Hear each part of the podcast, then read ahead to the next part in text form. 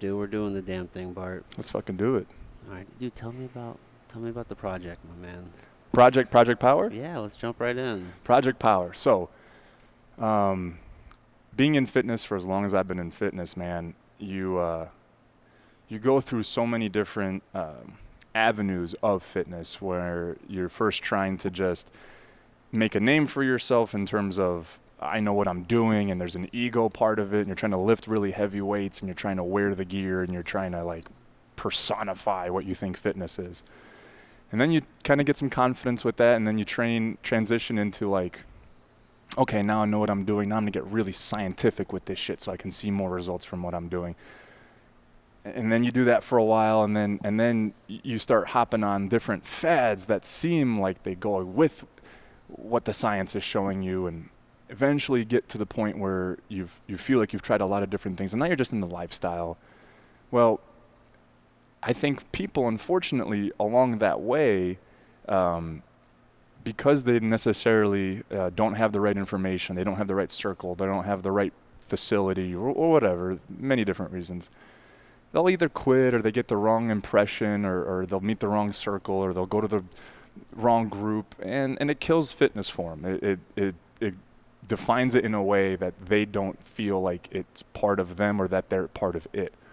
So Project Power started in my mind a long time ago. Whenever I went into, you know, the hundreds and hundreds and hundreds of gyms that I've been to across the country, I can see these people, and it just seems like there's a whole bunch of individuals in the same place that obviously have some sort of a, a, a similar passion f- for physical ex- exercise, but they all seem so individualistic. So I wanted to build an environment where, even though you may start along that path. You just started, you're doing the science thing, you're doing the group thing, whatever. You have an environment where the actual community shares the love of the physical fitness with each other. Mm. Okay? How do you do that? You eliminate all those little tiny freaking reasons why you wouldn't like to go to your gym or that you're intimidated to go to your gym or you're not seeing the results from going to your gym. And they're so minute and if you just walk in the door and you, you might see these cool lights and you might see the cool equipment and, and you think that might be what makes the gym, but it's not. It's that, you know, a lounge that I put in there so that when you do find someone that you connect with, dude, you sit, down for 30 minutes and have a conversation after our workout. Or, you know, you're at the water fountain and there, and I put three of them next to one, one another. So while you're filling up, you can say, hey, man, I saw that squat and you fist bump them there's so many opportunities here to create community and connection that uh, I think that that's something that you can't really find a whole lot of other places. Mm. Um, I know you like martial arts, like that's the beauty of martial arts. You roll with someone one on one intimately for fucking 30 minutes. You're gonna have some sort of relationship after that. You right. went, you went through hell with each other, and so now you're like you're boys or, or whatever. Um, that can be duplicated, I think, in these type of environments. I just unfortunately think that the market and the business side of gyms doesn't focus on that. They're just obviously bottom dollar because that's what business generally is explained as. As little investment as possible with as much profit as possible. I understand that, but I also understand the power of residual business and word of mouth and guerrilla marketing and when you create an environment, it itself will grow because it's alive, it's passion, it's love. Like that shit will fucking always expand. Yeah. And you don't have to worry about the bottom dollar because there will always be dollars as it expands. Because that's how you get into the fucking building is dollars. Yeah, yeah, dude. It's all, I mean, dude, yeah, like you said, it, it really does boil down a lot of times to like the community.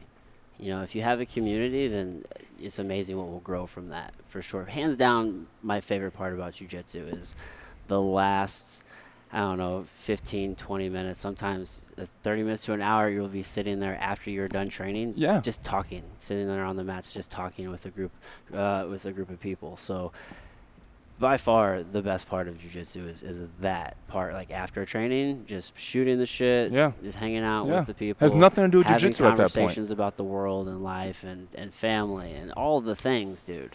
Um, and where else do you get something like that outside of jujitsu? How many other places do you go to? Dude, you know, there's not a lot of places like, you know, the jujitsu gym where you can get that kind of thing. You know what I mean? I think people probably find it, um, and from a fitness related aspect, I think a lot of people get that in like CrossFit gyms. Mhm. Um, you know, I think that's probably the biggest thing with the CrossFit is the the community aspect of it, where people they find these small box gyms and they're like, oh man, you know, they got your 10, 20, 30 people that are now your friends that you're all just sweating and working That's hard right. with together, yeah, right? yeah.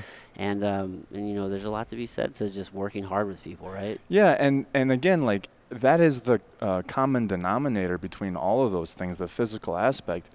But like very seldomly do you, you let's say you you leave your jujitsu gym for the third time. It's your third time there, and you've just fallen in love with it.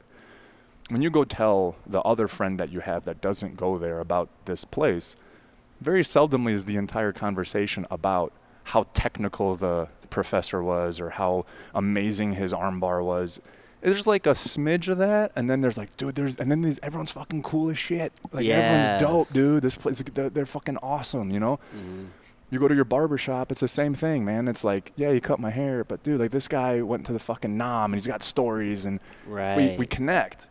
Um, that's lost in in public gyms.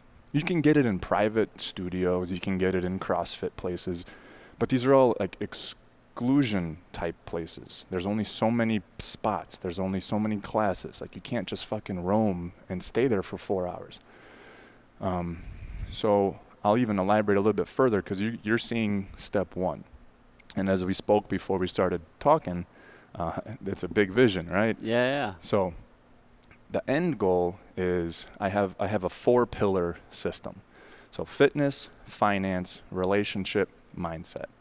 Um, when I was with S2 and and you know the best parts of S2, someone comes in for some nutritional advice, we get that out of the way. They make the purchase, they stay for 35 minutes, we shoot the shit.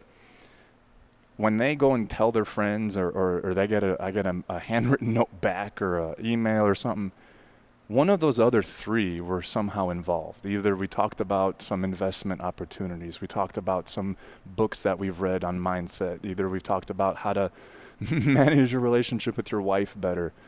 Um, because ultimately, your happiness, in my opinion, has to have all four of those pillars on at all times. Mm.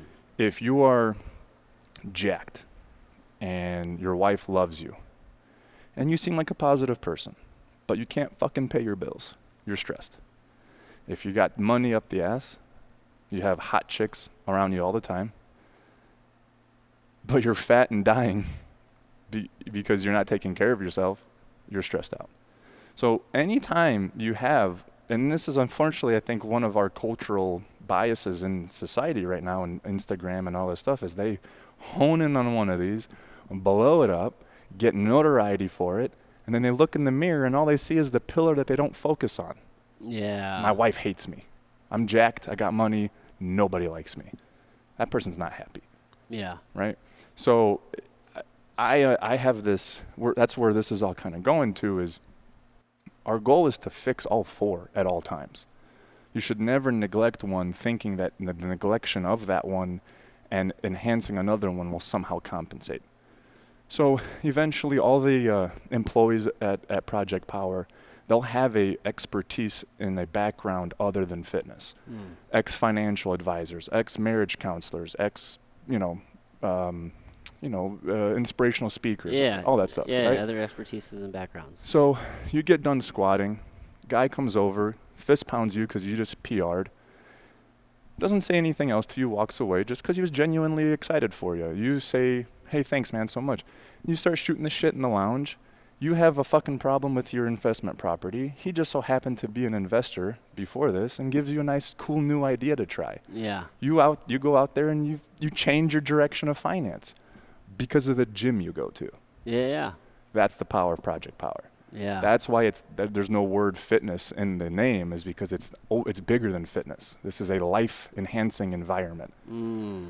We just I just love fitness, so that's my foundation. That's the stepping stone to to start it. Right. You know what I mean? So it sounds like you're trying to create a place in which you know people can you know gather and connect and and grow. That's right. Uh, yeah, I mean, And fitness is kind of the foundation, like the vehicle yeah, man. to I- build it. again, again, like if you promote the four pillar system, for someone to be mentally ready to take on four pillars is very few and far between. It's a very uh, um, overwhelming concept if you think about it, like fix your whole fucking life and fix every avenue in it. That's a lot. So if you can make it more digestible and just say, let's just start with this, Mm-hmm. go to the gym for five months, get some confidence, you stuck to your word, you're seeing progress physically. Now you have enough energy to tackle your bills. Now you have enough energy to talk to your wife openly and honestly. Like it it transitions the energy into the rest of your life. And you've heard that before with a lot of different things. I do jujitsu and I fucking I can I can handle someone yelling at me at the grocery store better because I've expelled all this energy at the gym and now I'm more confident in myself. Yes, that inc- that incremental progress, right? Yeah. You're growing, you're building, you're getting stronger. Yeah, dude, that's how a lot of so many people get overwhelmed, right? Whenever they they think about the task as a whole, Mhm, you know what I'm saying? mhm. And then a lot of times you get that whole paralysis by analysis thing where you're just thinking and thinking and thinking, and then you're never acting. No doubt. Yeah, Well, the, yeah, exactly. The best form of marketing is marketing that doesn't seem like marketing. The best form of education is education that doesn't seem like education. Like if you attack something and say it is what it is, yeah, you have a much higher likelihood to put your arm out and say I'm not ready. hmm But if you're like, hey, we're gonna go for a hike, and we're like, okay, I can fucking handle a hike, and then halfway through the hike, like, oh, we gotta jump off this 30 foot cliff. Uh, well, I'm already here, so I might as well try. yeah, Right? Like why not? Why not? I'm already here. I don't want to look like a dit bitch next to him, so I'm gonna try. But if before on the hike I said, "Hey, dude, we're gonna go jump off this cliff," you're like, "Nah, I got shit to do." I don't know, man. What's at the bottom of the cliff? yeah, treasure chest, bro. Oh my goodness. Life. what if I can I turn around and walk back down the path? you can, but we're all gonna watch you, and they're probably not gonna invite you for the next one. oh man, you're just gonna fucking Yeah, dude, don't be a bitch, bro. Don't be a bitch. Don't be a bitch. That's the lesson. yeah, Oh my goodness, you're testing my ego, Bart. yeah, yeah. That's life. Life is. test for you. I know. You know, I feel that it's it's it's almost contrary. I think that so many people want to make life out to be this this roses thing. Nobody wants to talk about the ugly, harsh reality of you know you're gonna get punched in the mouth, and this shit's gonna be really hard, and um, you're gonna experience heartache and loss, and you're gonna fucking you're gonna make terrible decisions, and like all of the things are also true. And uh, nobody wants to ever fucking talk about that, dude. Everything needs to be, uh, you know, framed in such a positive manner all the time. you, you, you- couldn't be more right. And there's like so many examples of that. And obviously, since we're in the gym, I'm going to give a gym example. Like, um, when you go on Instagram and you look at the fitness people, they don't post the set where like rep four and five was the ugliest fucking rep known to man. But Yeah. they still got it, but it was disgusting. They're going to wait until they can pump all five out like it's nothing. Mm-hmm. So there's always this perception of like, I have never struggled doing cool shit Right. right?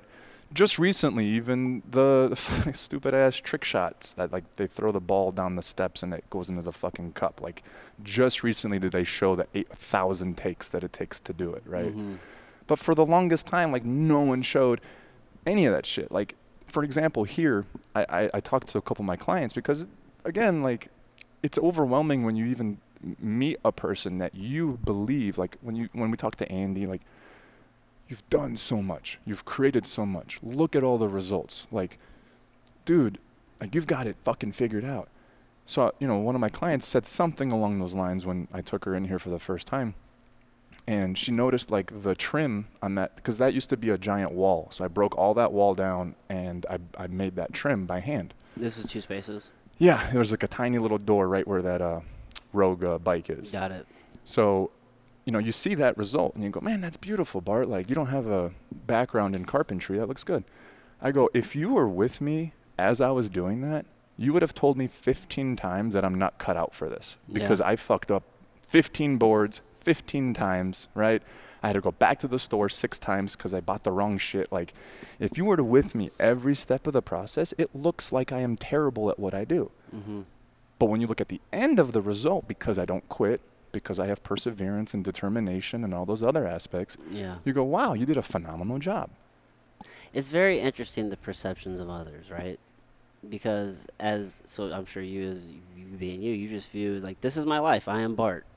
This is who I am. That's right. Of course, you recognize like your gifts and your abilities, but at the end of the day, you don't really necessarily know what the perception of everybody else is. Like you just Of me? yeah, or your world, or your life, or anything. Yeah, you yeah, just, yeah, You yeah. just know the reality of your day to day. Take like that for an example, right? You know the reality of what it took to do that, Mhm, right? But mhm. everybody else just sees that, and they're just like, "Oh fuck, Bart, you're fucking awesome. You do everything awesome." Yeah, Right? Yeah. You don't fucking. You have to remind them that that's not true. Yeah, it's so interesting, right? Just uh, you, you never know what the outside perspective is, it, or I guess hold on, I guess a better way to say that you don't always really ever really know what the reality of any situation is for a person. So it's just so interesting, just the the perspective of others, right? So I think one of the things I think about the most is um, I love the book Shoe Dog.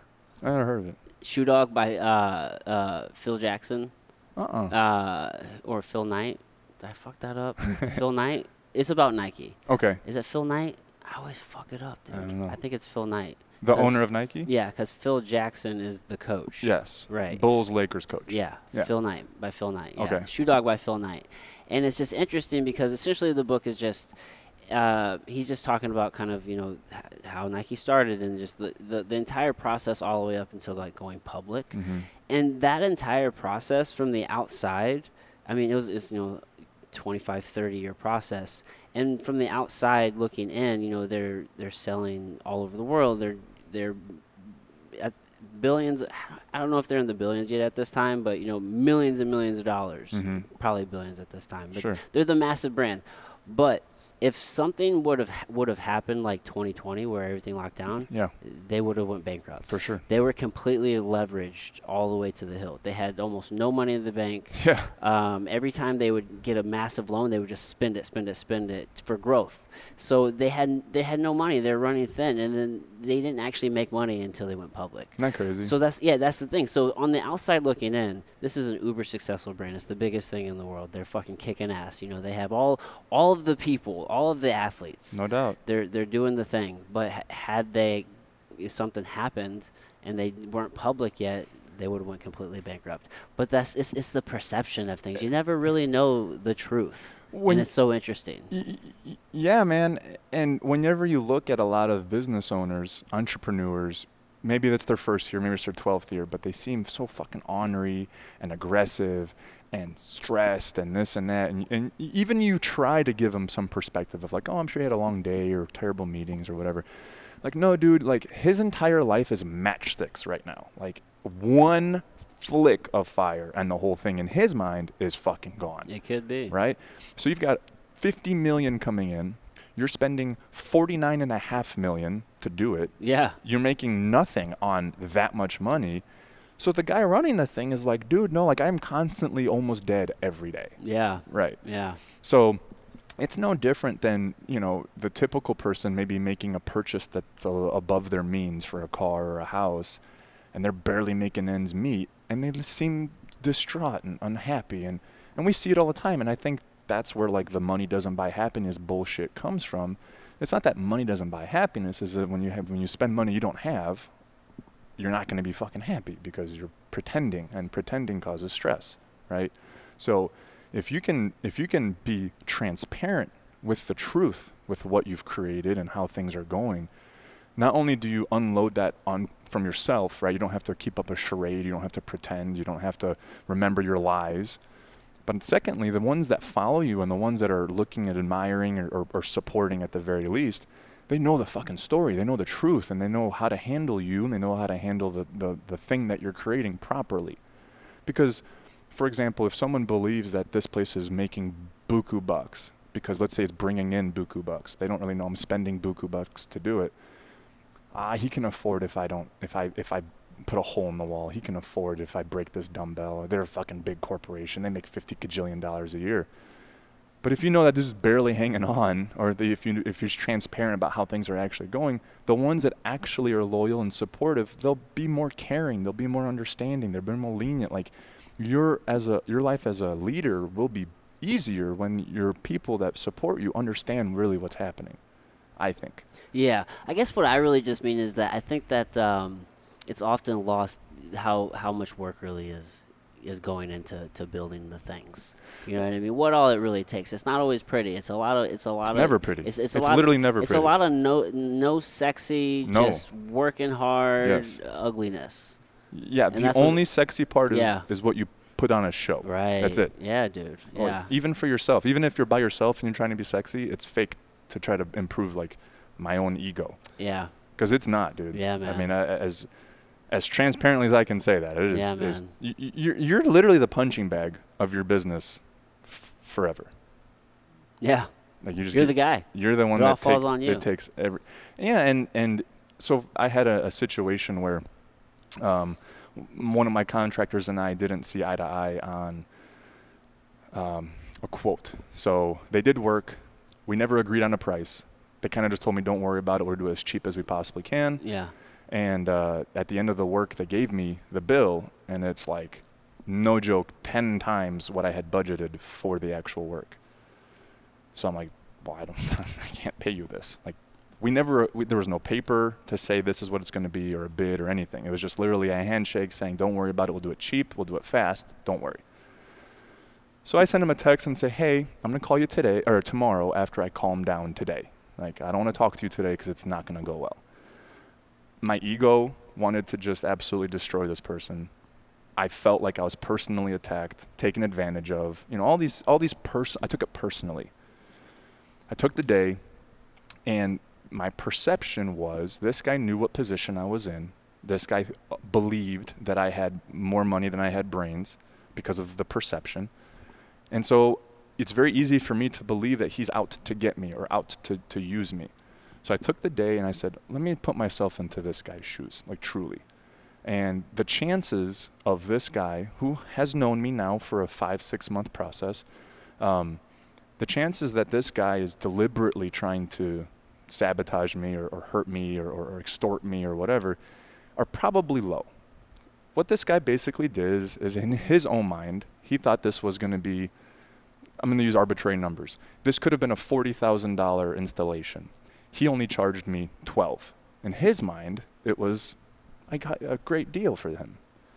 We never spoke about a number figure in, in the first place. Had he told me it was even five grand i would have been like don't do the work. I'll do it myself. I'll figure it out. So anyway i, I give him a phone call and immediately there's obviously animosity. Immediately i didn't even say a word yet and he's already like okay i'll take i'll take i'll take two grand off because of this this and this reason um, and then he starts backing up why it's the price that it is. I didn't haven't even fucking said a word yet. And he goes, if you ask anybody, it's great work. If you go and get another bid, it'll be three times as much.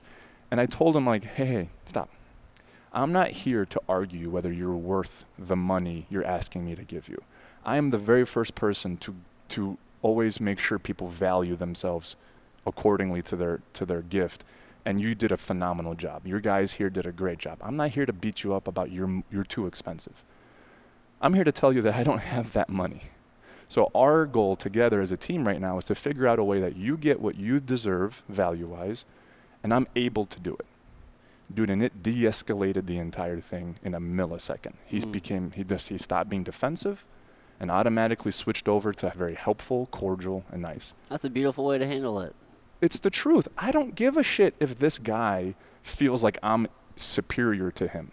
My goal is to get this fucking gym open. Yeah. I don't give a shit if he thinks he's better than me or you know what I'm saying? Like the goal isn't to make me feel like a boss. The goal is to get the fucking gym open. Right. So let's focus on that perspective. You had to put your ego aside. It doesn't matter. What's it matter? What's it matter that this you know what I mean? So Oh, dude, ego will mess up everything always. But it's such a useful tool. It's good to have a healthy ego. Absolutely. But it's in- necessary. In confrontation, when you're leading with ego, it's, it's often wrong. ego without proper end result in mind is when it becomes disastrous because i could have won that conversation and he would have went and absolutely obliterated me to every single person he knows and i would have had bad word of mouth i would have had bad energy i would have had all this negativity surrounding this process which in the end will always karma come back to you always i'm a very huge believer on whatever vibrations you create that is essentially what you've asked it back into your life so if I go into an attack mode, and even if I win this attack, I don't get the result I'm trying to get, like, how does that help me? Right. So, you know, there's this quote that I constantly repeat myself since this started last October. It's you can always tell the size of a man by the size of the things he lets bother him. So, if I want to be a big man and I want to be this boisterous ego, then I have to not let things bother me. I, Right. I have to just keep in mind the perspective of what are you trying to do, dude, and then just keep congruent with that. And it fucking works. Yeah, dude. At the end of the day, at the very least, it's just a learning lesson for you as you're working with people. I mean, there's Yeah. going to be future projects as you move throughout life, and you just learned a big lesson. That's going to save me millions of dollars one day. Dude, every lesson is learned by a mistake. Nobody. You won't remember it if you don't fuck it up. No, it has to be associated with pain. Uh, exactly. S- struggle and pain is life. it is. Period. It's necessary. It, it, it, you have to have it. you have to create a strong emotional attachment to a lesson to really have that thing set in. If it doesn't hurt, why wouldn't you do it? Right. If you sit in a chair that's comfortable, why would you move? You don't move. You don't do anything if something's comfortable. So if I sit in a chair that's fucking amazing, I'm going to spend a lot more time there than if I sat down and there's fucking spikes in my ass. Like I'm going to get up immediately. Mm-hmm. So you kind of have to set up a life in a way that there's enough spikes, at least more than 50%, 50% of your day should be spikes to keep you moving forward. Because yeah. if you put it all plush, like, why would you fucking move? Yeah, yeah, and also try to learn how. I think um, you have to learn how to to reassociate things that the things that you don't like that are good for you. You know, it's like, oh fuck, I don't want to go to the gym. Right? You're trying to create a reassociation with the gym to where it's it's a pleasurable thing. It's a positive thing. It's like, no, that is where I want to go. This episode is brought to you by Strange Donuts. Listen, if you're in the St. Louis area, you gotta check them out. It doesn't matter which location you go to, there's four of them in the city. You can go to Creve Maplewood, Kirkwood, or just across the river in Edwardsville, Illinois. Doesn't matter which one you go to because the donuts are delicious at all of them. And let me tell you something every weekend there's some sort of new flavor creation. You will be so stoked that you check these guys out. Hands down, one of my favorite guilty pleasures. Anytime I'm traveling, I got to find the best donuts in the city. And when you are in my city, St. Louis, you got to check out Strange Donuts. So, again, check them out. Let them know that we sent you. You don't get anything for telling them that we did send you, but they do know that you listened to the show and we got you in the store. So, go do yourself a favor and get you some Strange Donuts today.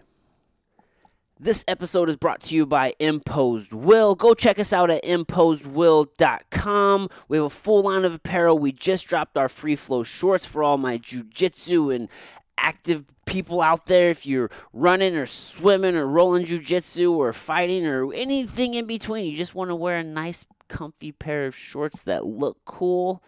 You don't even have to be doing any of the other stuff. You just want to look good. Come check us out, imposedwill.com. We are also hosting all of the goods and apparel for the show. So if you want a coffee mug or a hoodie or something that says outside perspective on it, you can get it there as well. So one more time, go check us out, imposedwill.com. So I was listening to Rogan the other day, and I can't remember the guy he had on there, but it was like a metaphysicist, and they were talking about the consciousness of the universe. Okay, so as as an entity, the universe has an, a consciousness, and it has its own equation for life, like the life equation. Okay. and this is directly correlated to pain and struggle and he and and uh, you know rogan kind of is talking about um, why are we so materialistic as an, as by nature like why are we why are we so dead because if you you know rogan likes to talk about if you take a telescope and you go way way way back out and you kind of observe humanity as a whole it's just a bunch of living living things that just make shit better Yeah. that just promote things and progress things. Like better and better stuff. Right, right, always. Why is that so ingrained? and this guy says, well, chaos is part of the equation of the universe. So if you think about it as a species, evolution is, is, an, is only predicated on the necessity of evolution, which is predicated on problems. So without chaos, there cannot be life. Without problems, there cannot be expansion. So we are embedded with the need to solve problems and the need to overcome struggle. So if I don't introduce struggle, I don't feel life. I don't feel alive. I don't feel fulfilled. Right. And our materialism comes from the fact that I caused myself a problem. Maybe there wasn't a very large problem, but it's innate in the in the structure of the universe that I need to create a problem for myself to solve so that I can feel like I'm progressing, which means I can feel alive. So you so you think that like the materialism like materialism is rooted in needing in needing to solve a problem. Correct. So we, we go and just buy things to, to, to satisfy that need. The equation of life. Because mm, because acquiring is, is solving some sort of problem for you, whatever that whatever that problem is deemed for you. It's like, oh, I don't I don't have anything to wear tonight. That's a problem. So instead of I like, need, I need to go buy some shit. Instead of I mean even even basically even instead of, instead of cutting up what I do have to make it look different, like I have to go acquire something new to solve this Mm, problem. Yeah. You know what I mean? Um, and because I mean, now let's play devil's advocate because that's what I like to do. I like to hear a theory and then I try to play out the exact opposite point of the theory. Of course. Right? So now you go, okay, what is the opposite of materialism? Minimalism. That's a common thing that's popularized now. You only have 10 items and that's all you get. Yeah. You know, that's been pushed for probably the last decade, No I'd doubt. say. Yeah. And, and, you know, it's to declutter your mind and to help you refocus on life. And, hmm you know, because we do have a lot of options Yeah. right now, right? But you- continue where you're going. Yeah, yeah. No, no, no. So if you do minimalism, uh, let's play that out, dude. So, you know, you turn 18, you've acquired all your 10 items, you have a wife, you have your kid, and now it's just time to be happy for 50 years. Sunsets, hunting, even hunting a bigger animal. Like, even if you minimalize your life, life itself gives you these obstacles and structures and struggles to overcome famine, drought, harsh winter, preparedness. You have to prepare, acquire, create. Like it's just innately in the structure of, of life. Yeah. So instead of fighting against it, why not learn it, learn how to manage it in your favor? So if I can control the pain and the struggle that I'm putting myself within, because the result is somewhere I believe will help me become more myself, then you feel fulfilled from your problems. But if you're constantly trying to run away from problems, life, again, will give you some, but they won't be yours, and you won't know where you're going, and you don't know if it's worth it. So all then you become is a victim of life. And then you s- run your life through that, If you're just running away from your problems. which you can't do. You- Yeah. You, can't solve all your problems, and you can't run away from all your problems. So uh, you lost me there when we started with minimalism and we got to running away from problems. Okay, so What- so so again, the opposite of materialism is minimal, minimalism. Right. So like just not having possessions. Just just just uh, yes, exactly. I, you have a room. so is that kind of like you're saying like that's kind of like denying the innate, um, uh, just like the the innate uh, like attraction that we have to to to accumulating things. your attempt to, and even when you attempt to, what happens in that attempt? Because if you say, okay, tomorrow, Bart, I'm going into the woods, I'm building a cabin, and I'm being minimalistic, Okay. you assume that you've now you've now separated yourself from materialism, right? Oh, You- but but even in that, you're still gonna need to accumulate things. you do it anyway. Yeah. Even in a smaller scale, you're still going to do it. Right. Does that make sense? Yeah, yeah. So you're saying like that's just an innate thing that we have to do, and the the one. So there's the extreme of doing it too much, and then there's the extreme of where we're just completely just trying to deny that part of ourselves. Right. Like, even if you try to deny it, you physically can't. It's, Yeah. it's literally impossible Yeah. as a as a living atom structure Yeah. because we are part of the universe that everything's interconnected. We all follow the same laws Right. always. Sometimes my my stupid monkey brain tries to make sense of things, and I try to make, draw conclusions where maybe there are, and maybe there aren't. I don't know. But sometimes I wonder. I'm like, man, did this did this minimalism thing come about as a way to start shifting pers- perspective of having less stuff, and then as a result. Uh, You you don't you begin renting and you don't try to acquire property and So now we're going into governmental side. and then you don't have stuff, right? And, and then all, yeah, and then all of us is yeah, but then all of a sudden you start hearing the World Economic Forum saying that you'll own nothing and you'll be happy about it. And then there's also a ton of corporate investment firms who are buying up single family homes and they're building apartments everywhere and a whole bunch of people are renting. And I personally there was a time where I was kind of really attracted to that minimalist idea, especially in my 20s. And dude, I got fired from Express Scripts. This was five years ago now, and so like I was like 27, tw- or I'm sorry, 29, kind of right around there, and I can remember kind of still feeling that way like oh man do i need less stuff and then also i needed a whole bunch of money because i just fucking just got fired from my job so i sold all of my like DVDs. I had a massive DVD. I was like, oh, I don't really need these. I can probably get anything ver- uh, uh, Digitally. digitally if I actually want it. So I Yeah. sold it. Yeah. But then now I'm like, man, was that a terrible mistake?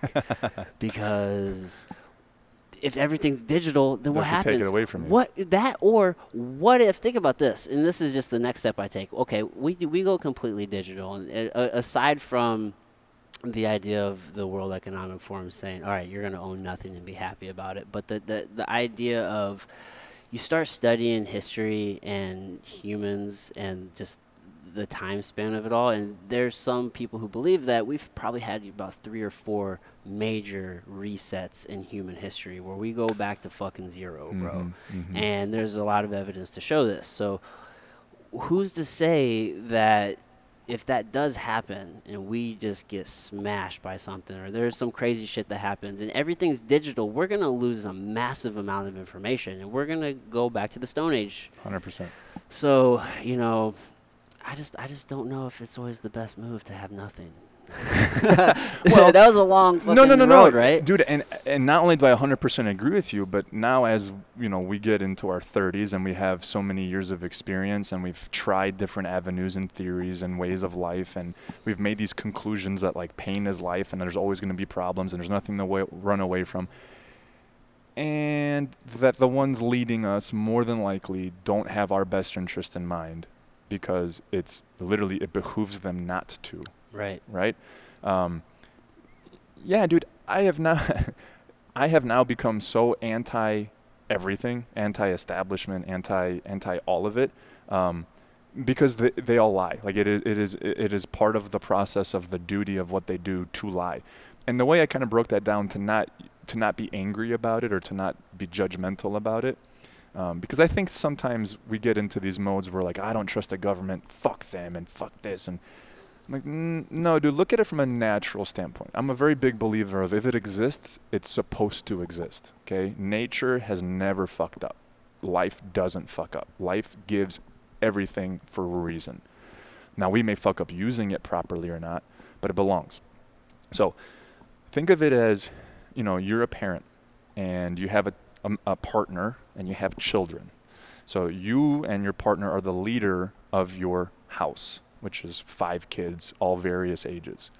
You and your partner, late night pillow talk about what are we doing as a family? What do we need to do? What's the future? What are we trying to accomplish? What are we trying to help our children accomplish? And you set a plan between just the two of you. Now, whatever language you two put together in order to make that plan, you cannot go then to your children and say it in the exact same way or be completely transparent because they may not like what you're about to do to them or tell them to do or try to direct them to do. So the two of you make a plan and then you have to devise a way, an action plan, to then transfer that energy and that information into your children in a way that gets them to do what you want them to do in a way that makes them think that they're the ones making the decisions to do so. Because that's how they'll actually follow through on it. If you just go to them and say, This is what I want you to do, and this is what you need to do, you have pretty much a sure chance that they're going to fight you on it or, or have qualms about doing it or at least not follow through. That's at the fucking household level. You go now to, let's say, corporations. The CEO and the vice president do the exact same thing. They have a board meeting, they have a where we're going as a company, what do we got to implement, and then they have a strategy meeting with the whole company and present it in a fucking fantabulous, super exciting way to get everyone to do what they want them to do. That's corporate level. Now I do it on a country level. You know what I'm saying? yeah It's for sure whatever we're being told is not the fucking truth. there's a lot of theater Always. yeah It has to be because, as you know, you've spoken to a lot of smart and, and intellectual people. And the reason why you think they're smart and intellectual is because everyone else is fucking stupid. Everyone else you talk to on a regular out there basis, a lot of times doesn't want to know the truth, runs away from responsibilities, doesn't want to do the things that actually make changes in their life. Yeah. That's the only way to identify those that do. There's so much information. We're inundated with more information than ever before. Correct. How do you keep up with it? You know, you talk to some people, it can be so overwhelming when you look at all the shit, and then you have to parse through what's real, what's not real. It's all fake. Whatever we're being told on purpose is not the truth, Oh, of course. for sure, right? So you then, gotta say why? Why am I being told this? because it's not true. Because, because even if I if I think about like if aliens came down and like obviously they knew more than we did, like even the language at which they are telling us is a way. How do I put this? Now, are you referring specifically to like mainstream media? I'm talking almost. I'll break it down to like my personal theory, and that way will maybe make more sense as to my belief of outside. When the pandemic went down, when they were talking about Corona, when they were talking about this, that, and the other thing, the way I survived mentally is I only took information from my surroundings that I personally was able to identify as true, meaning I personally had interaction with. Hmm. If I spoke to you, your personal experience is what I took as truth, not what you saw or what you thought you saw or what someone told you. I only understood and listened to the things you personally did, and I only did whatever I personally saw. So during the pandemic, and respect to anyone who had negative effects during it, if I hadn't watched TV or listened to someone that had antidotal evidence, I would have had no idea that it even existed. Same. I woke up, I went to work, I saw my people, I went home every day for those two years, and I never experienced anything other than that. So, any negativity that I would have had mentally or emotionally would have came from hypothetical information that's now been filtered through so many people. It's probably not true. Mm. So how can I how can I how can I change my life on evidence and information that I have absolutely no trust in whatsoever? Yeah. I won't. So call me whatever you want to call me, but my life didn't get worse during 2020 or 2021 at all. Yeah. I still improved. I still progressed. I did a lot of jujitsu during 2020. Yeah. I did a ton. I didn't close my I didn't close my gym. I didn't stop training my clients. Not for a fucking day. Not one. no, you. That was the best thing anybody could do is keep working out during that time. Oh shit. Be healthy as possible. Again, so if I just kind of have this this you know way of life where I, I do my best to only operate off of information I know is true and not hypothetical shit, I stop wasting time on things that more than likely I'll have no influence over whatsoever. Just focus on the things that you can control. Did you hear what so and so said? No, I didn't. No. Well, they said this. No, you don't know that. You know what a reporter said to another reporter that reported it from their perspective said. That has literally no meaning whatsoever. Or a, a, a snippet of, of, of dialogue or a, or a put together little synopsis of some things that they said and they together put it into a sentence that wasn't really a fucking sentence Mm-hmm. you know and the thing that is is most frustrating is the exposure like there's so much exposed truth of fabrication that that no one has done anything about That's the interesting thing, right? Right? You know, you have like Nancy Pelosi's husband, who's the greatest investor in the his- in the history of America. Yeah. Yet we we just allow blatant, blatant lies To our and face. fraud. And I- yes what do we do though is the question you know it's, it, it you ask i mean it's, it's super important obviously the primaries are coming up and and that's important to like you know to to get involved into your community and set the standard on your day to day you know what i'm really this is another point but the, what i'm really just realizing is that too many of us are glued to the opinions of what we are seeing online or on TV or we're hearing through the radio or whatever the however people are consuming their uh, their their digital information. None of that matters, dude. It, it life is lived here in the real like in the real world, you Mhm. know. And like as I'm building my business, business is done in the real world. Mhm. It's not it's not what you see ac- coming across your feed because somebody put a, together a cool ass video and they sponsored it. Yeah, So it's like yeah. that's that's not business. That's not life. And so many people are living life through their like a phone or TV or whatever the case may be. And um, man, it's just not. It's just a, it's a it's an off perception to have. because right so why and you're 100% right, which is where my uh, personal theory of how I conduct myself came from. Well, I will only operate off of what I personally experience, right? I will not make decisions off of anything that I see digitally, ever. I will only make personal fucking choices off of a handshake or a, you know, you know what I'm saying? Yeah. Like I won't, like I won't close my business because a whole bunch of people I don't know yeah. told me. So, so to kind of get back to, to the, the thing that um, you have to ha- you have to be okay like forcing the hand. So what do we do? We have to force the hand. If I don't shut down my business and I continue my business because I personally believe that it's the right thing to do, and everyone else that also believes that also doesn't shut down their business, that itself dictates the climate out there right? If all the people that, that did agree with me did what they thought they should do, then there wouldn't be shutdowns. Right. Because I guarantee a lot more people wanted to keep their businesses open than they wanted to close them. mm-hmm. Right. But because they were afraid of what the community might say, or they might get in trouble, they might get fines, they might get this, they folded based off of information that was hypothetical. Yeah. One guy got fucking uh, uh, f- fines, right? You got, you got um, uh, Atilis, I think, is in New Jersey. Um, Oh, Ian, yeah, yeah, yeah. right, Yeah. Ian Smith. right, and then a House of Pain here in Chesterfield. Yeah. Yeah. Yeah. okay, that's having two. Yeah. That's two, right? What if no one shut the fuck down? Force them to find all of us. Force them to fucking lock all of us down. For like the Bugs Life thing, where they're Yeah. like, you know what I mean? yeah. Grasshoppers. Okay, ants. that's what we do, bro. Because yes, we can go vote. That's one thing you can do. That's one thing. Yeah. yeah. but we've seen the last election that that may not fucking matter either, right? Mhm.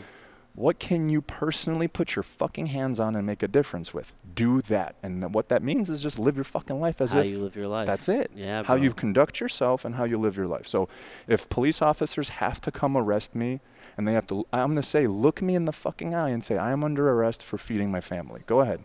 That's on you now, bro. Yeah. I did my thing. And then when they say I'm just doing my job, oh my God, that's just what kind of mindset is that, dude? That's the scary thing. hmm Yeah, I mean, there's been experiments forever that dictate this. I, I, I posted one. I can't remember the. the Oh yeah, yeah, yeah right, sure. the man. They- authoritative. yeah, they had the Stanford experiment, Yeah. super famous for that. The the jail, right? yep. In prison. There's also the one where like the shock experiment. Do you know that one? Yeah, yeah, man. You know, they, they, they still would shock. So right, there's the actor who would come in, and they would have the uh, uh, fuck. What's the the subjects? I guess Mhm. they think that they are administrating shocks, right, to That's the right. actor in the other room. They're asking questions By a right? doctor. Exactly. A doctor sitting in a lab Sitting coat. right there behind them. They're the they're the expert, right? That's right. They're Who's the, also they're an the actor. authority, also an actor, right? And they say if they get the answer wrong, then you need to shock them, right? So they they shock them and they progressively make it worse and worse, right? The person sounds like they're fucking dying. There's literally crossbones on the last button, like death. It Really? literally says Yeah. death on the last yeah. button. Now, I don't think they can see the person, right? I think No. it's just coming through the Sound. speaker, It's right? the sound sound. through the speaker, right? And eventually, I think the person goes quiet. After the third, there's three buttons left.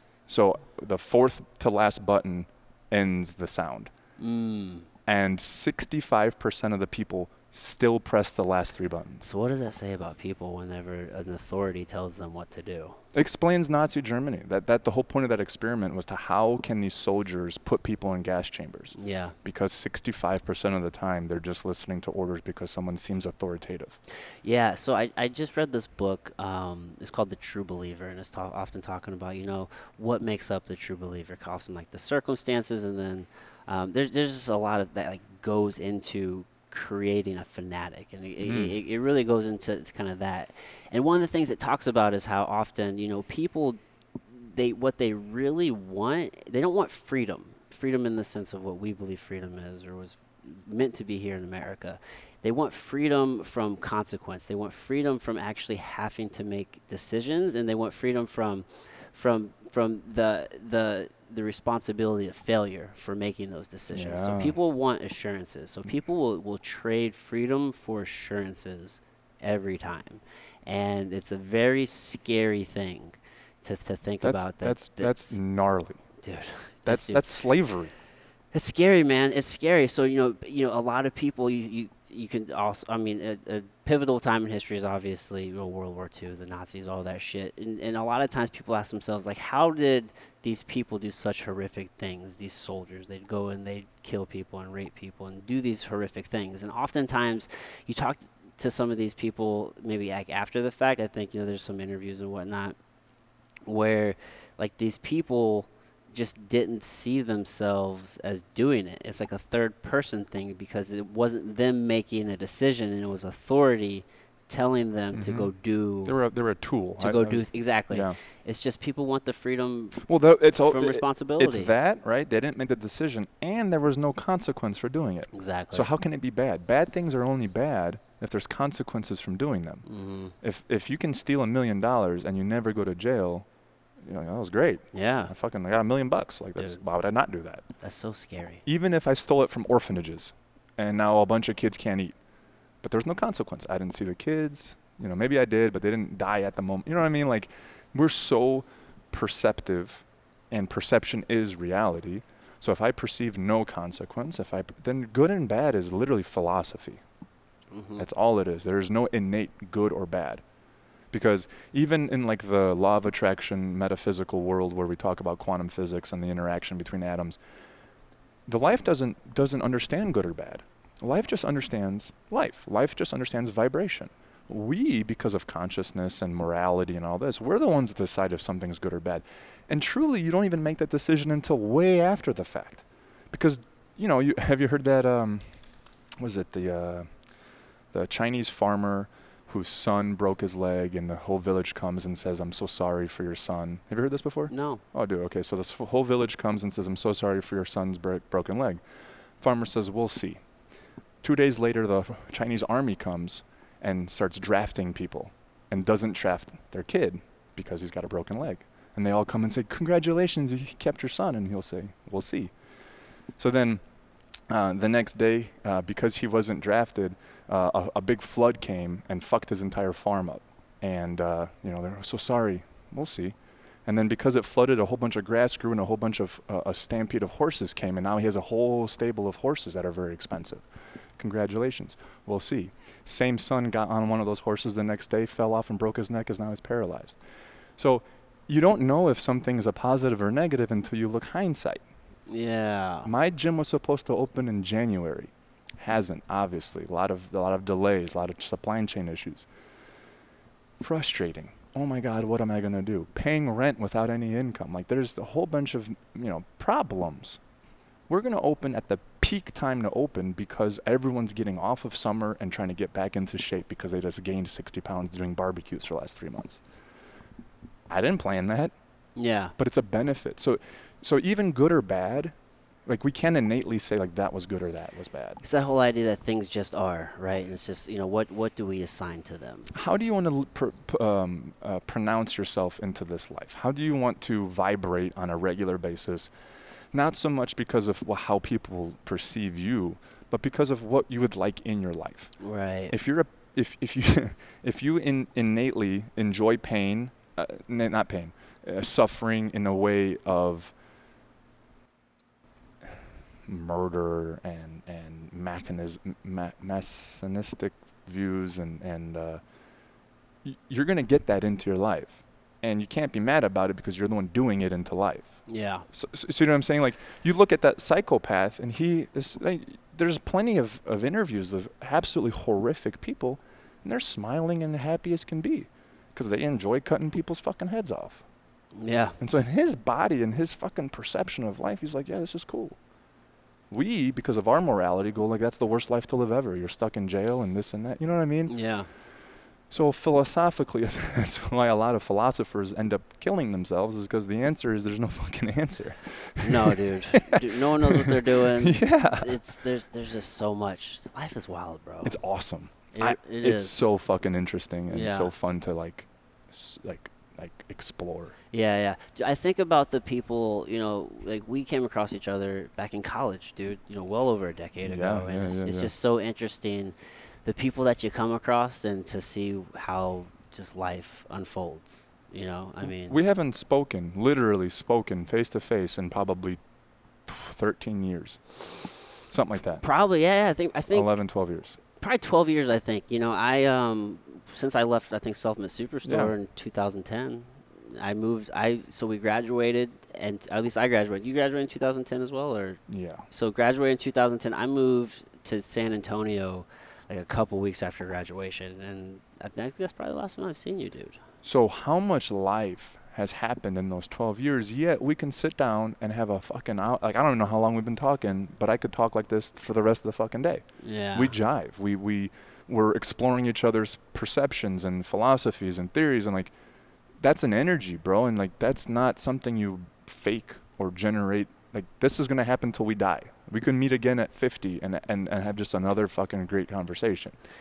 and it's, the interesting thing is like how much stuff can happen between now and A, then. a shit ton. dude i think about just you know as you as you're building something right like how much can happen in five years Yeah. you know Yeah. dude it's going to be a completely different thing i mean Yeah, but but like it is obviously because we have scares and dangers, and now they're pushing. You know, we had like four hot days, and so ever since then, all I hear is like climate, and we got to spend money on climate, and and like today, uh, I was in the gym, and obviously they got the TVs going, and they're like violent weather, and it shows like temperatures that are generally normal for fucking summer in red when before it was just just a map of temperatures and now Mhm. the temperature map is red so now they're going to be pushing that you know there's all these things that we can get uh, caught up on but then again man look back 80s 70s 60s 50s cold war korean war uh, gulf war like all these time periods everyone was fucking shitting their pants all the time. They always had some reason to shit their pants. When the pandemic started, they threw a list up of like every X years, there's like a huge pandemic scare, H1N1, like all these, right? So, dude, like that's that's just how we do things apparently. Like to think that now we're dealing with something that's the worst that's ever been, and it's been this fucking same shit, just different dialect for the last forever. yeah Right. that's just that's just the hubris of people right and i think it's also probably just generations as we come up we, we you you come of age at a time and then you just act like your time is just so n- It's the most important. Everything's unique, but dude, time is cyclical, and there's always these turnings that are happening, and there's always things that that are occurring, right? And and really, what is all all that's really different is just what phase of life is a generation in, and how to res- re- respond. It's just the But- language. It's the language of the time. yeah, dude, it's wild, man. But I guess what I was more so saying is just like how, from a business perspective, like how much can you build in, in Oh, five oh, years, like oh, five years, dude. It's- yeah, I- yeah, like it's just so cool to see. Like you know, you've been on this journey now for w- five years now, or This specific this one, specific journey. Like last you, October is when I broke ground on this lease to, to well, I mean, this. I'm sorry. Like once you decided to go at it on your own, Four years. Four years. So the last four years you've been on this journey, right? So Mhm. and you've done so much, right? In like four years, where you go from you're fully employed, right, working at S2, Career salary. career salary, doing that. You bu- built your life around that income and that way of life, and then you're like, all right, I'm gonna go at it on my own now. Like this Mhm. is just where my life is taking me. And then now, four years later, almost five, right? Whenever I just kind of like bucket things in like the five, like in one year after this is open, right? That'd be that kind of that five year mark for you Mhm. Just think where you're going to be in the next five years, so six years from today. And I'm just like, dude, it's just so cool to see people that I, I knew you as a college kid. Yeah, yeah, yeah. Right? I wasn't like this back then. And we were like just working at Supplement Superstore Yeah. and like we're lifting and just doing just watching movies in the back because we see six people a day. yeah, dude. Just yeah, exactly, dude. slanging. We went from slanging there. I think first one had two products, bro. I started when they had one. I think they had just ignition. Probably, yeah. I think it was like ignition light. No, it was level one light and ignition. Those are the only two things they had. yeah, exactly. That they had level one, Yeah. they had ignition, and we were slinging with that like Isopure Yeah, 9000, bro. dude, that wild berry was the yes, shit, man. was so good, dude. Yes, it did. Like we had so those early ass days, and then now it's like boom. What's funny is you say that. Twelve years, thirteen. I feel like like I haven't done shit in five years. I feel like I should be twice as fucking far in, in, in these five years. Yeah. Because because I've lived each of these days and there's been so much slime and sludge and shit to fucking run through. In my mind, if I didn't have that sludge, I'd be twice as fucking far. I should already have four of these fucking open. Yeah, but the but you have to trudge through the mud. It's just That's the property of struggle and pain, bro. the inevitable. Yeah, that's right. Like, you gotta just enjoy have to it. go through it. Yeah, and and that's where the power is, and that's when the second one opens, it's twice as good as this one, and the fourteenth opens, it's fourteen times. So like, all those lessons about price and this and that are gonna save me millions of fucking dollars one day. Oh yeah. It's the cheapest lesson to learn right now, Yeah, yeah, you know. yeah.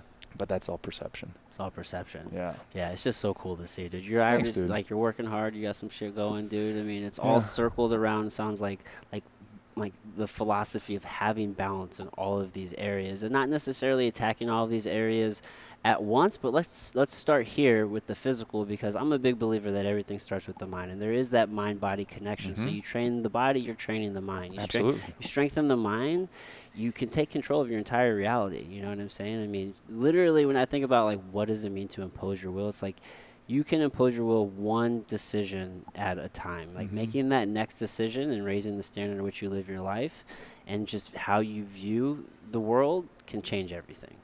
And it can change moment by moment. Yes. So your will is imposed by decision, and it can be literally the exact opposite of everything you've ever fucking done right now. Yes. Like this moment could be You- the fucking change of your life. You need no permission to be the person that you want to be. You can just wake up tomorrow and decide, all right, who do I who do I who am I attracted to? Who are the people that I aspire to be like? What are their characteristics? Oh, they're charismatic, they're funny, they're friendly. You know, they're they're the life of the party or they Mhm. they're inquisitive or whatever the case may be. You can start figuring out how can I develop these traits? How can I be those traits? Or you can just start doing them as well. Practice, find different ways to, Yeah. to, to develop these things and you can be that person. Dude, so okay, so let me ask you this: like, c- 'cause, like on my arm, I have silence and solitude tattooed. I think those are the two most important things in any person's life. Like the in the ability to disengage from media and to have enough quietness to understand our own thoughts. So I'll even argue even a little bit further. Like, do you think that looking and, and modeling after lives that you've seen is a is a easier thing to do than just sitting on your own and being like, what kind of person do I want to be, and and and completely have no connection to any person when you go through that. Um, I think that us as humans, we are creatures that can't.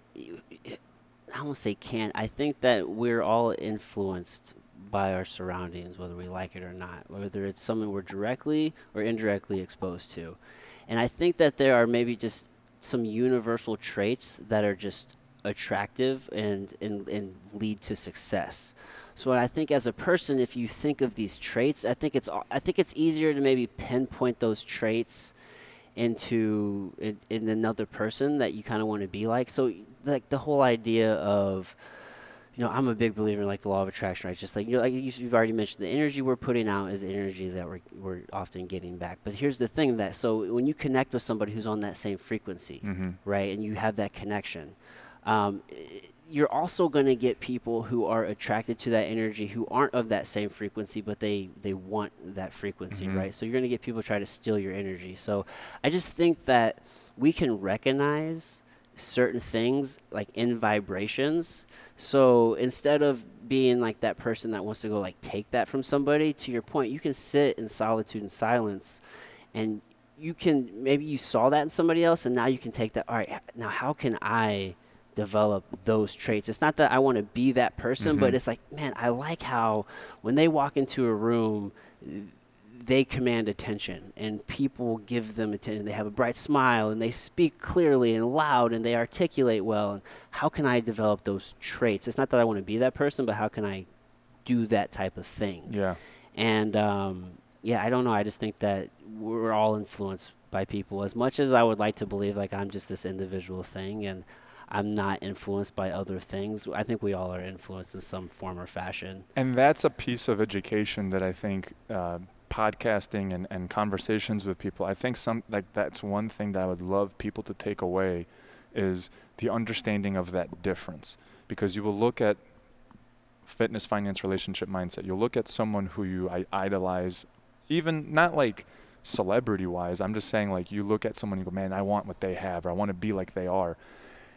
And the and the incorrect, I'll say that incorrect way of doing it is to try to try to assume how they would behave in certain situations and then emulate that. Right. Because that's not you, you're acting. You're Right. you're pretending. And what Mhm. does pretending do? It causes you stress and you fucking inflate or deflate at one point, Mhm. right?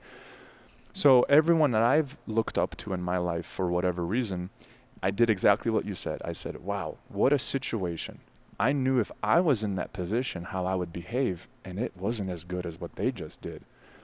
And then I go one step further and I go, "What traits do they contain that let them do that action?" Now, my action may look different because I'm a different person, Right. but they were they they you know they used their character they were loyal they were straightforward and they were honest okay honesty means something different to me because my truth is different than that person but i can still tell you my honesty okay now i'm i am duplicating the thing that i admire but in my own way Exactly. the difference is is a lot of people say whoa that guy yelled at everybody in that situation i'm going to go yell at everybody in that situation Right. and then they're yelling things they don't even fucking believe in, and everyone sees through it, and they says, "What a fucking douchebag," and no one fucking follows that guy. But if I go, okay, he was honest with what he said. Okay, here's a situation. Oh shit, I should probably be honest. Boom, honesty. It's the exact opposite of what the guy said that I admired, but because it was honest, it got the same reaction. Yeah.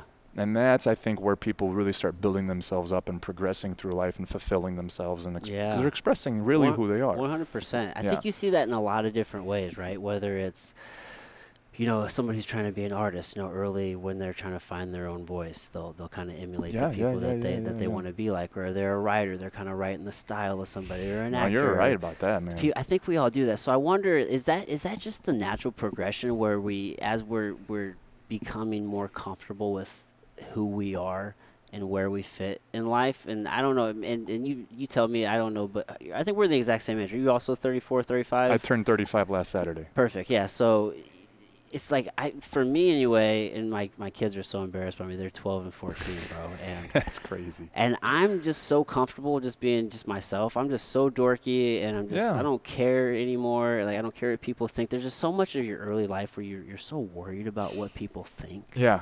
And you're just not comfortable just being you or what that is. Okay. And, then as we're progressing, you know, we start emulating people instead of being who you are. So so It's like that. It's like that discovery process. it's irony, and I and I've I've had many cons- uh, like discussions on like life is just this yin yang of irony because as you grow up, you care what people think. You do things that you think will get people to like you. They don't like you because they know you're doing things to get them to like you. You stop caring and you start doing things that you don't care if people like you, and they start liking you because you don't care what people like. hmm So it's like you have this positive reinforcement, which ultimately is giving you what you want, which is acceptance, by not searching for acceptance, which enforces you to not care about acceptance even more, which then gets people to like you even more. And that's why we keep doing it as we get older. But some people never cross over to that port and they never see the power of not giving a shit. It gives them exactly what they're looking for. Does that make sense? Yeah. and and uh, how much more power is there to not only do what you think is best for yourself and to express yourself and then get the thing you've always wanted which is acceptance because you don't look at everyone to accept you you get the people who love you and they fucking love you because you are yourself Yeah. but when you're everybody everyone doesn't give a shit Yeah. Yeah, I mean, I think that takes a level of self-acceptance and, uh, and it- it's just a risk. I think That that, I think a there's a point. There's a risk that you take. that You just go, fuck it. I'm so tired Yeah. of pretending. I'm so tired of wondering what shit to buy and what to wear and where to go and who to talk to. I just fucking don't have enough energy to do it anymore. Mhm. I'm just gonna do my own thing for a little bit. yeah, And then you go, oh fuck, like I got people around me, like legit people. Like people are there. They're listening. They care. They're checking in. Like all this shit I've always fucking wanted. A family. Like wow, maybe I'll just keep doing. Maybe I'll keep doing this, right? But until you get to that point where you're just fucking sick and tired of it, like you, you, when we first started talking, um, I think even before we started recording, you know, you said people develop until they're 25, right? yeah. Your brain is still developing to mid twenties. So psychology actually breaks it apart into like three or four zones of development where some people stop mentally developing at like nine in terms of, of their perceptions of the world. Yeah, like your cognitive ability. Yeah, well, not even like like uh, you know like mathematical potentials. I'm saying like um, their value system hmm stops at nine, Right. right? Mhm. So they're very vengeful, spiteful. They're very short-sighted, short uh, uh, visioned, where they think very small, very very right now, like a nine-year-old kid would. Like, I want a cookie. You don't give me a cookie, I'm gonna cry. I don't get that it's gonna ruin my dinner. Right. You know I mean? Narcissistic. hundred Right, percent yeah. selfish, self-centered, all that. Um, and then there's like a, I think another spot at 15, and then another spot at 25, and then there's a fourth group who never stops. They're consistently evaluating their their value systems. They're consistently evaluating the truth of the world, and, and- Okay. yeah. And I think that's how um, you can have these circles of friends for life, because you've all are in one of those capacities. Mm. So you've had friends from you were nine until until you started driving, and then you all kind of switched. And then you've had friends until you know 25, and then you all kind of went a different way. Yeah. They fell off. You kept going. Yeah. And then there's friends that you met at 27, and like y'all are just fucking, you know what I mean? Or the friends that you had at nine and are forever. They're probably developing the same way you're developing. You're constantly evaluating your value lists. You're constantly doing that. And, and that's a big reason why some people just don't fucking jive no matter how much they try or how much time they spend together or how much communication they have because your value systems are completely fucking different. Right. Yeah, dude, you're not gonna like everybody that you meet. You're just not gonna connect with everybody. Yeah. And, Yeah. and that's, that's like on purpose. Right. Like, Um, something I used to talk to people about that were in uh, relationship issues. Um, let's say you just broke up and you're kind of distraught about it. You know, the, the the thing that most people do in those situations, whether you got fired from your job or your girlfriend left you or whatever, um, you think like they chose someone else because you're not good enough. Like that's the generalized personal attack that everyone feels whenever something disconnects. But the way I like to think about it is like you're a triangle, I'm a fucking octagon, that person's a square. Which shape is the best? They're all the fucking. They're all just shapes. Mhm. They're just different shapes. Yeah. Some shapes fucking go together, and some shapes don't.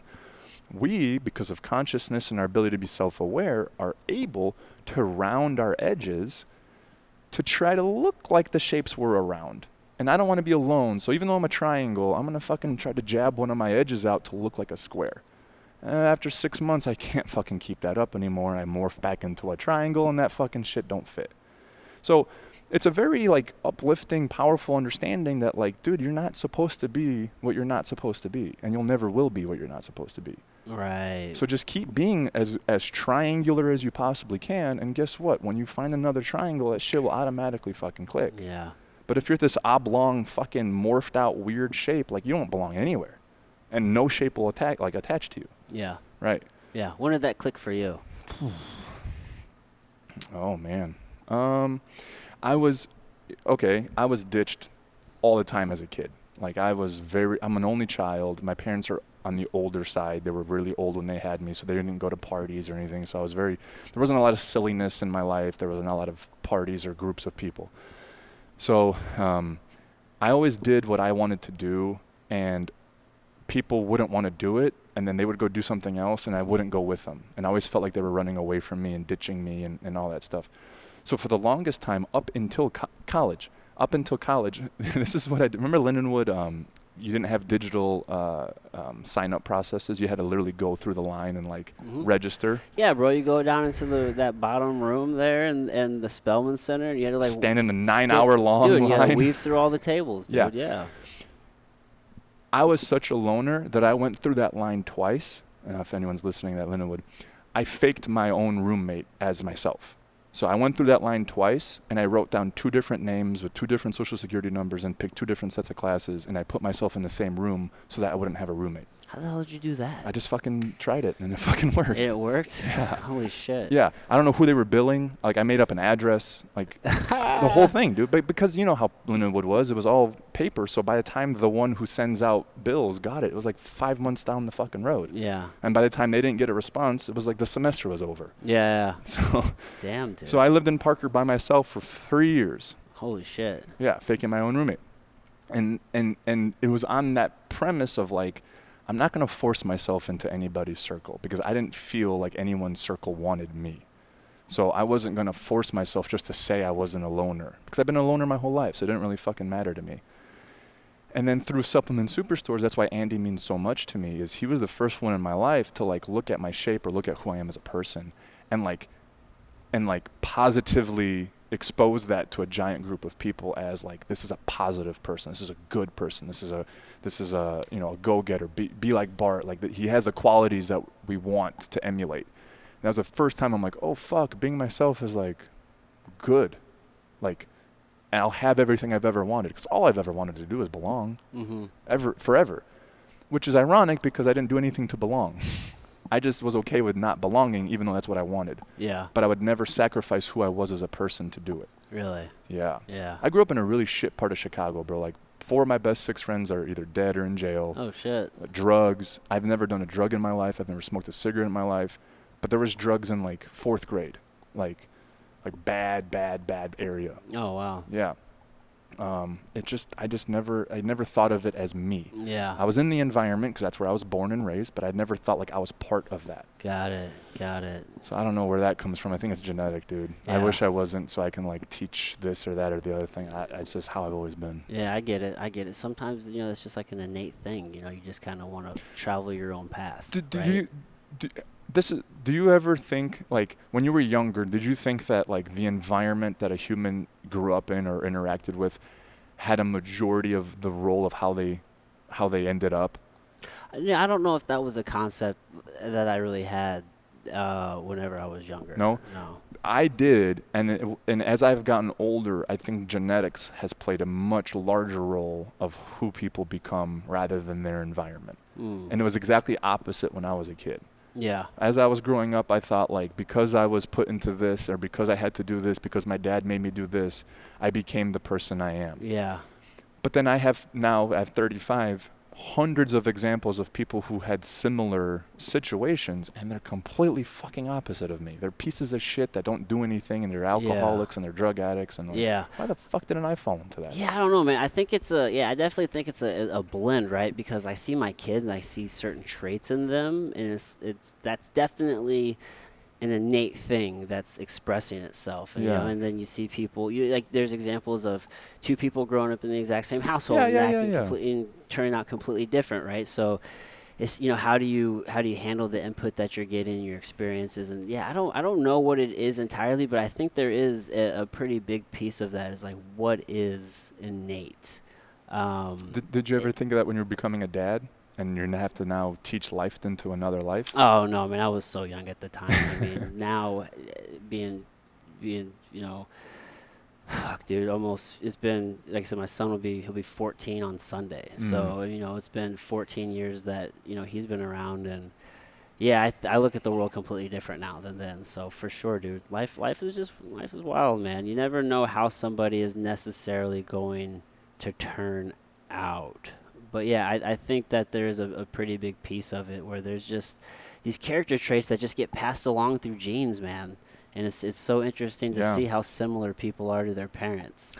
Well, and that's that why I asked that question was like I have a two-year-old daughter. She's turning two August 22nd, and I had this like moment where I got fucking terrified because I my dad was not a good dude. Like he was a genius. He was a manly man. He had absolutely no social skills and did some tyrannical, absolutely horrendous fucking things. Not physically, but just mentally, just irate, crazy shit. Yeah. Um, and I love who I am, and I love how I turned out, and I love the stuff that I know, and I love my drive, and I love myself. Do. Do I have to be that douche to my daughter to become this, to, to, for her to follow successful traits? Of course not. No. But there's a huge scare if I believe that the environment or the struggle and the pain that I went through as a kid created much of my attributes as an adult. You hear all the times rich kids turn out like pieces of shit because of the entitlement and, and this and that. So I'm like, fuck, dude, how do I ma- I want to love this thing more than, you know, like I want to just physically kiss her and hug her all fucking day. Like I don't want her to feel any pain, any of that shit. But I more than anything want her to be an amazing human being and I want her to be so proud of herself with her characteristics and her personal traits. I have to put her through struggle. I just have to have enough tact to do it in such a way that again like I it's like almost selfish like I don't want her to fucking hate me. you know. hmm But like, she needs to struggle, and she needs not to feel like I am gonna do everything for her. And Right. You, you know what I yeah, mean? it's like how do you introduce that struggle? Well, so you, how do you get okay with that as a parent? That you go like, this kid's not gonna fucking like me. At times, for sure. I mean, in general, they're gonna respect me at some point in the future when they love themselves. Yeah, yeah. But like that process is gonna look way different for her than it is gonna be for all her friends, and she's gonna know that. Well, what I can say at this stage of, of the you got game- 12 years on me, bro. 14, bro. Yeah. Oh no, your daughter's two. Two. Yeah. Um, dude, it's the it's the teenagers that get wild Yeah. in that sense because, dude, when they're young, they absolutely love you. Yeah, You're the smartest true. man. Yeah. They're happy to see you. Yeah. They're not really. I think kids they don't really have this sense of independence and who they are and their own like. You you you, reach this point where you have this self realization of you are a sovereign being and Mhm. you're living your life and it, there's this realization that comes along in life. And it's weird that kids don't really have that like up until a certain point. And you'll you'll notice the change because there's a couple times to where I've heard them say things like um, like that's not my style or I'm not the type of person Okay, that. They'll, okay, they'll yeah, try to draw these hard lines about who they are. Boundaries.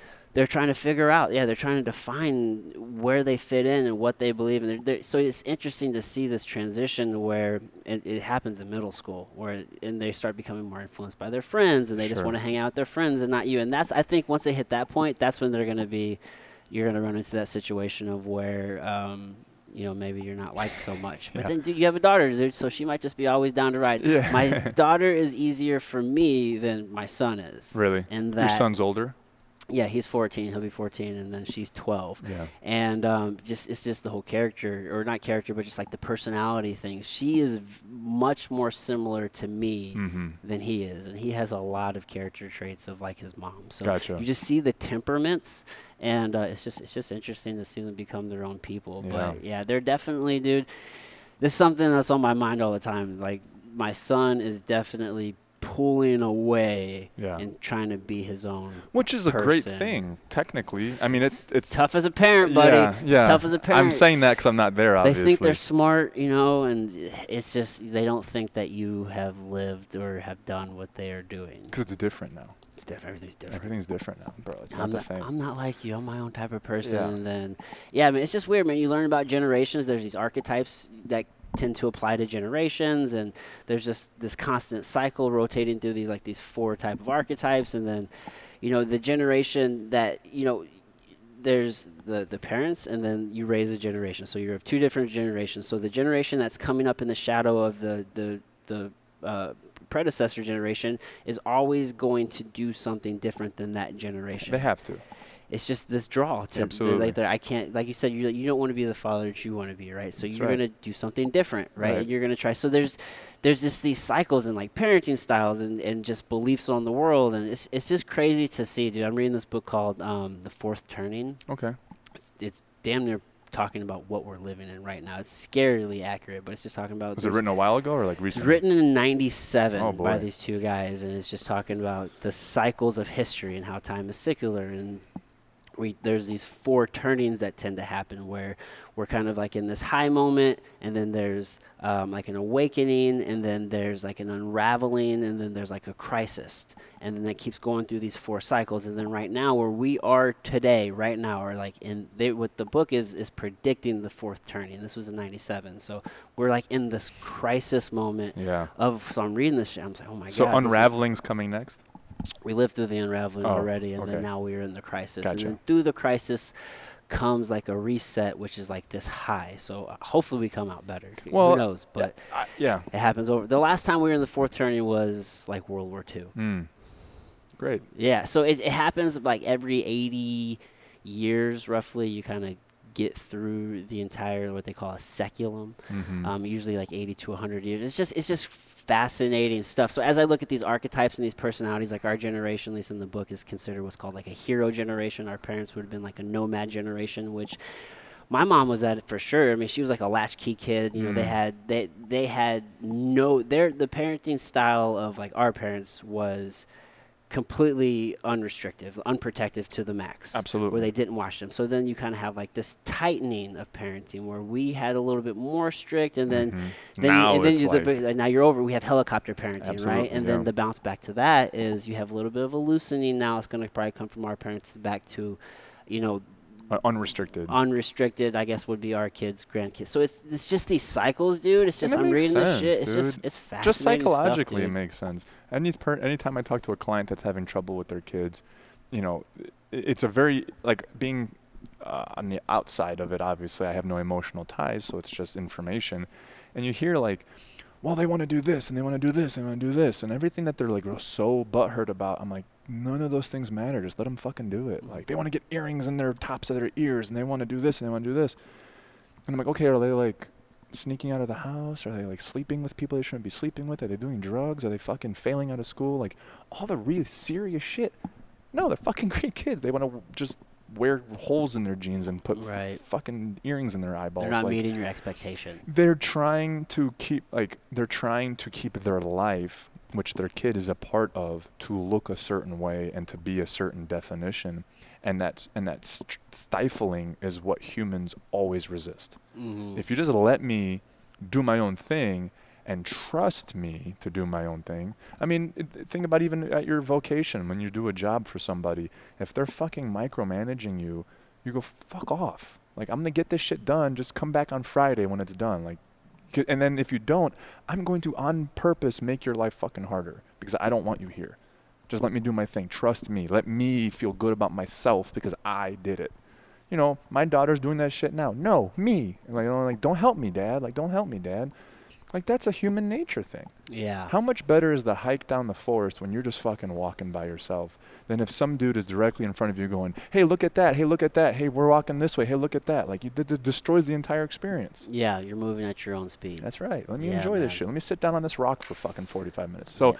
so like, just like this, I just have like it, it, I think again, like I said earlier, like nature involves everything on purpose. Like you just gotta let the fuck go. Yeah, yeah. And Be- to, to your po- earlier point, things are always happening. Yeah. Nothing's new. Like this is this is just Yeah. life.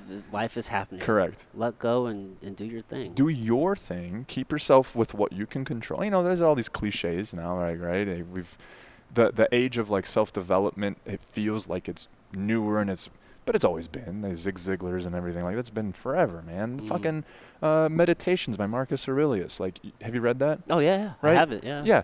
You read it and it's like he fucking wrote it yesterday. And this dude was alive so, so long ago, Mhm. right? So, like, none of this shit is new. None of this. But, like you said, the hubris and all that, if you can just take a step back and just realize, I don't know everything now. I know more than I did. I don't know as much as I will. And don't think you have it all to put together. And you'll just fucking take your hands off of it and be like, I'm just going to keep reacting in the way that makes me feel loyal, honest, hardworking, determined. You know, things will be as they're supposed to be.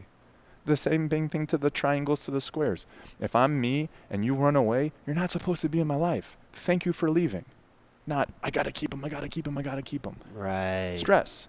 This job doesn't want you. Get the fuck out. Did you do things that made you happy and fulfilled and you and you felt good about it? Yeah, I was pretty proud of my work. And they fired you? Yeah. Then you're not supposed to fucking be there, bro. Mm-hmm. Like it's making room for what belongs. Happens for you. Absolutely everything happens for you as long as you are true. That's the one thing that like like the you know uh, self development thing I think kind of gets fucked up or law of attraction or the secret you know really kind of puts wrong. Just think it, bro. It Bro, happens. mm, million bucks. Fuck yeah, Keep dude. They forget the whole piece of like you got to be honest with yourself with really what you think and how you feel. Yes, dude. Your intentions are not just putting the words out. it's how do you feel? Yeah. What are your thoughts? What are your internal core beliefs? Truly. For real. Yeah. Be honest with yourself. that's right. You know, are you getting jealous when you see that person winning?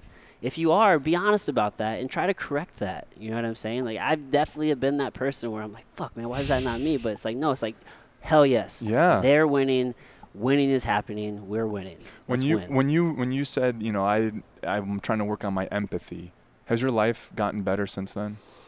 Yeah, man, for sure, for sure. I'm definitely able to actually connect with people, uh, and that helps your way. life and that you, you feel better about yourself and Oh yeah, yeah that's because it was true It was a true distinction and self awareness. So no one does that. They all make justifications as to why they do have what they think they don't, or why it's okay that they don't have it. Right? You'll say, I don't have empathy. That's great because that keeps me blunt and honest, and I'm very straightforward, and that's to the point, and I'm phenomenal because of that.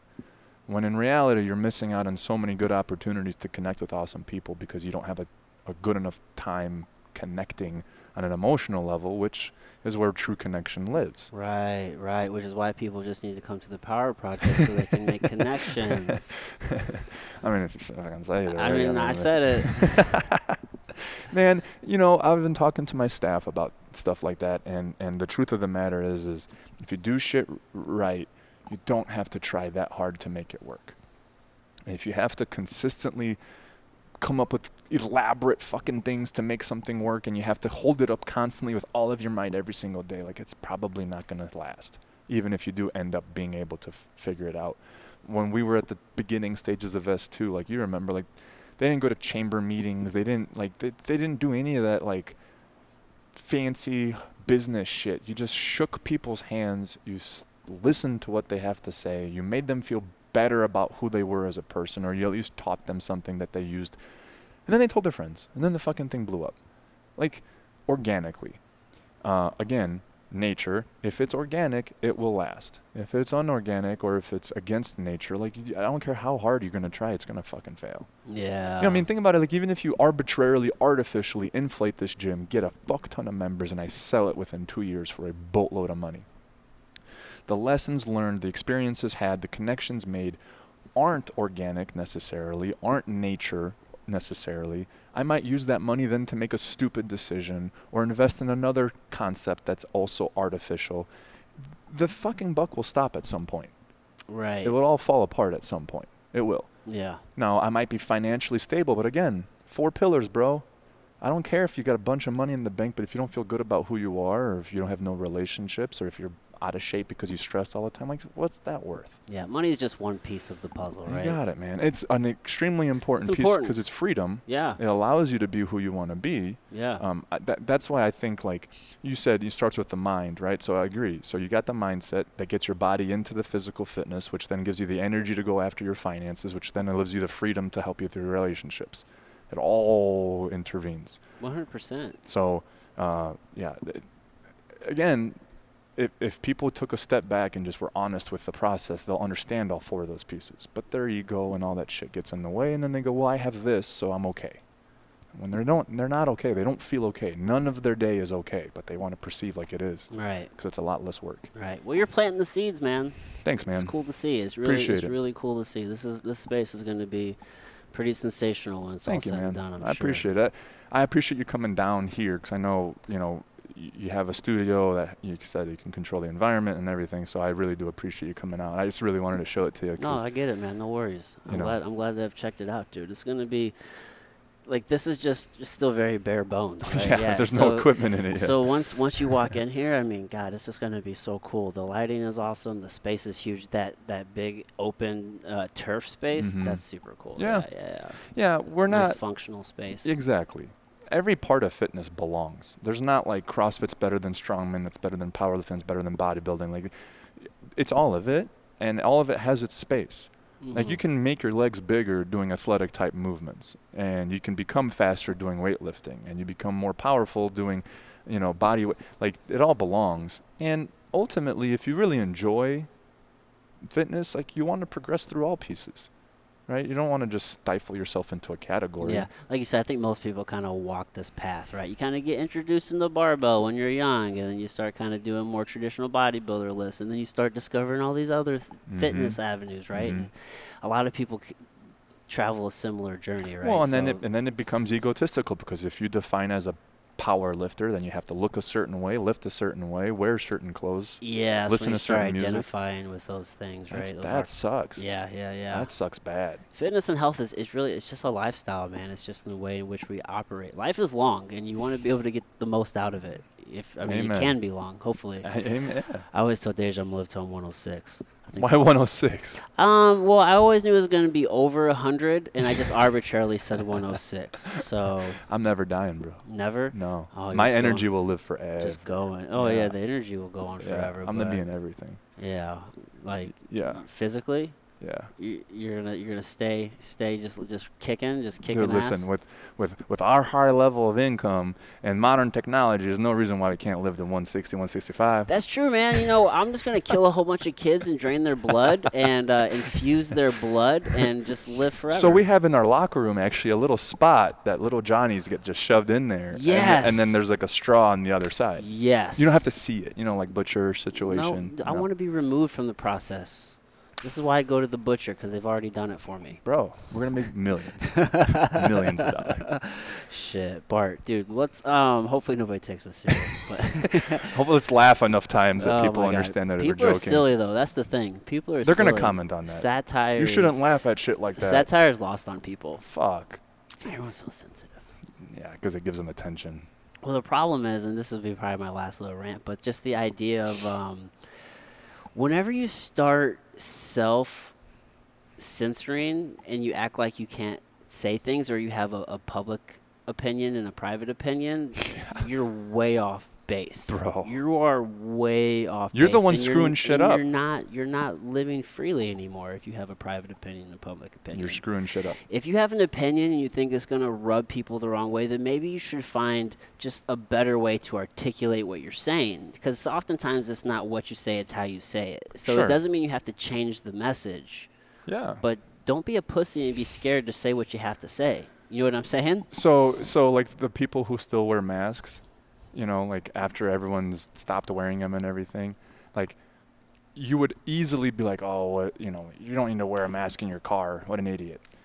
I personally have more respect for the ones that are still doing it after everyone has stopped because at least they're the ones that still actually believe in this shit. Yeah, they're true believers. True believer. and Do I have more respect for the ones that will uh, uh, put themselves in positions of of people making fun of them because of what they believe in. Dope. Go do your thing. I can't stand the ones that were vocal during it talking shit on me because I wouldn't wear one and now they're not wearing one because it's okay not to wear one. Like, bro, you're the one that fucked all this up for everybody. Mm-hmm. You're a fucking pussy. Mm-hmm. And you know what's cool is it's a filter for people who really don't belong in your life. Because if you stay true to all this shit and you do speak your mind when asked, I don't go out there and task my opinion. Like I don't like you shouldn't do this. Like if you don't ask me shit, I'm not gonna talk to you. I'm not. I Right. don't, you don't care. I know you don't care what I think. If you ask me what I think, I'll tell you. But I'm not gonna go around telling people you're stupid or you're dumb or you're this because that doesn't that doesn't help. Listen, dude, I'm changing minds every day on Facebook. I just hop right into the comments and I just tell people what I think, and then they just believe it. So I don't know what you're doing wrong. I actually visit them afterwards just to confirm that they are now on my mind like length. You know what I mean? Like I in shake person. their hand. Yeah, oh no, no, I only do it through the keyboard. There's no reason for me to leave my chair. I might spill my Cheetos. Jesus Christ. Well, your mom's coming down with your hot pocket sun- at any time. I sunburn easy. I can't. I don't deal- believe that. I can't Deal, I don't believe that. I can't deal with the light. Unless you're permanently sunburned. I don't believe that, buddy. At all. Dude, Bart, dude, we so we've been going for an hour and a half, man. Um, Oh, shit. I appreciate it. Yeah. So tell the people that they can check you out. I'll put it in the show notes, but if you want to direct anybody Yeah, anywhere, um, Instagram is where I'm going to be putting most of the updates. So Project Power Gym on Instagram. My private is Bart Pietrzak, P I E T R Z A K. I also put updates, uh, like a personal update toward the building of the gym. Um, those are going to be the main main spots that Awesome. they can check us out. cool, Yeah, man. dude. Thanks, thanks again, Bart. Thanks, brother. All right, Appreciate brother. it. All right, everybody. Hey guys, I hope you enjoyed that conversation. I know I did. As always, if you're getting value, just do me a favor, tell a friend, bring us a new friend for the next episode. I will be eternally grateful if you do. That's all I have though. Just keep being rad humans. We'll be back very soon with another conversation. I'll catch you next time. Love ya. Bye. Mwah.